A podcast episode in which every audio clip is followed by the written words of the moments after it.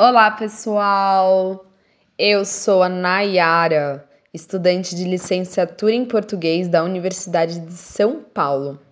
E para finalizar o curso de Metodologia do Ensino de Português 2, nós, estudantes do curso, estamos criando um blog com vários conteúdos literários do ensino médio e que caem na FUVEST, sob a orientação da professora e doutora do curso.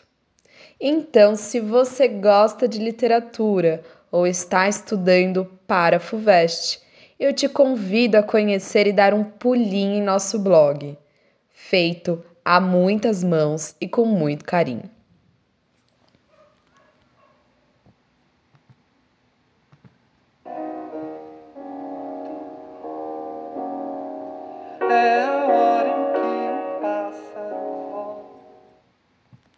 E no episódio deste podcast, vamos falar sobre o livro Claro Enigma de Carlos Drummond de Andrade.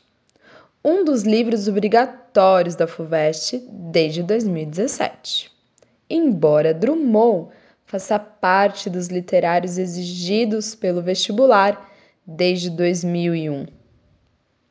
Claro, Enigma, publicado em 1951, é dividido por seis partes. Aqueles que ouviram os podcasts anteriores já sabem disso. E para quem não ouviu, dá aquela olhadinha para conhecer, entender melhor, com mais detalhes, as outras partes do livro. E, por sua vez, para terem uma compreensão maior de toda a obra.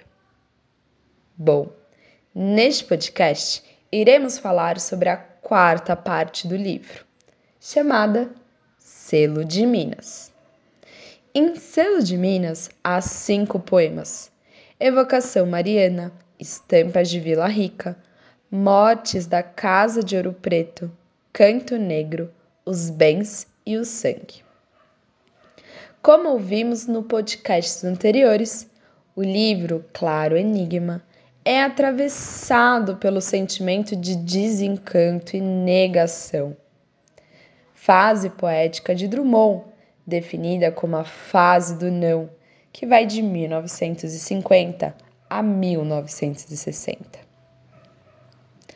E cada parte do livro, o poeta se debruça em um enigma uma reflexão da existência humana tecida por esse olhar subjetivo e desencantado dessa fase poética drummondiana.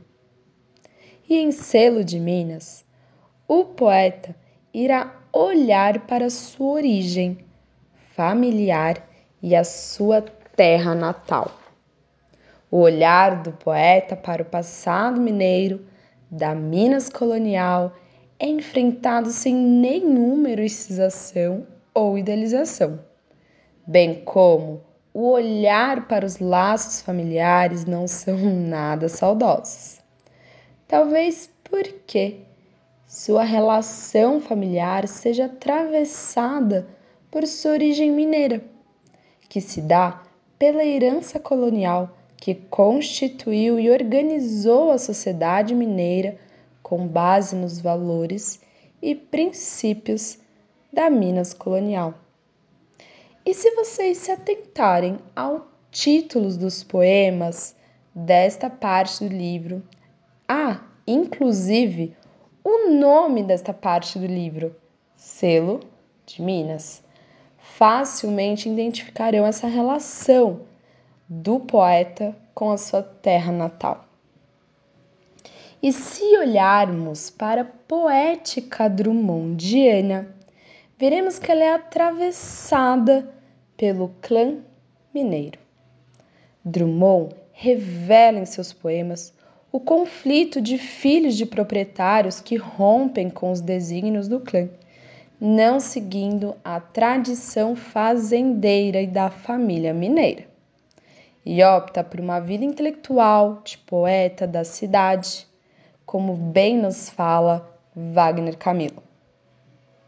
Ou seja, a poética ou seja, o poeta continua vinculado aos valores tradicionais da família mineira, mas que está sempre em uma relação de conflito.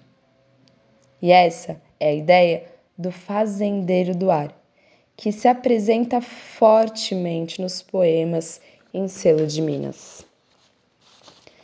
E ao analisarmos cinco poemas de Selo de Minas, essa memória do poeta atravessada por conflitos vai se evidenciando. Sentimento vivido por esse tal do fazendeiro do ar. Além do forte aspecto introspectivo, melancólico e filosófico que estará presente na atmosfera dos poemas nessa parte do livro. Bom, agora que a gente já sabe um tanto sobre o que será tratado pelo poema na quarta parte do livro, Selo de Minas, para aprofundar os nossos estudos sobre Claro Enigma e para compreendermos melhor como essas questões poéticas são construídas nos poemas em Selo de Minas, em nosso blog faremos uma análise de detalhada de poemas desta quarta parte do livro. Então, corram para o nosso blog e deem aquela conferida na análise dos poemas. E acompanhem os nossos outros podcasts que falam sobre as outras partes do livro que compõem Claro Enigma. Então, tchau, tchau, pessoal, e até mais.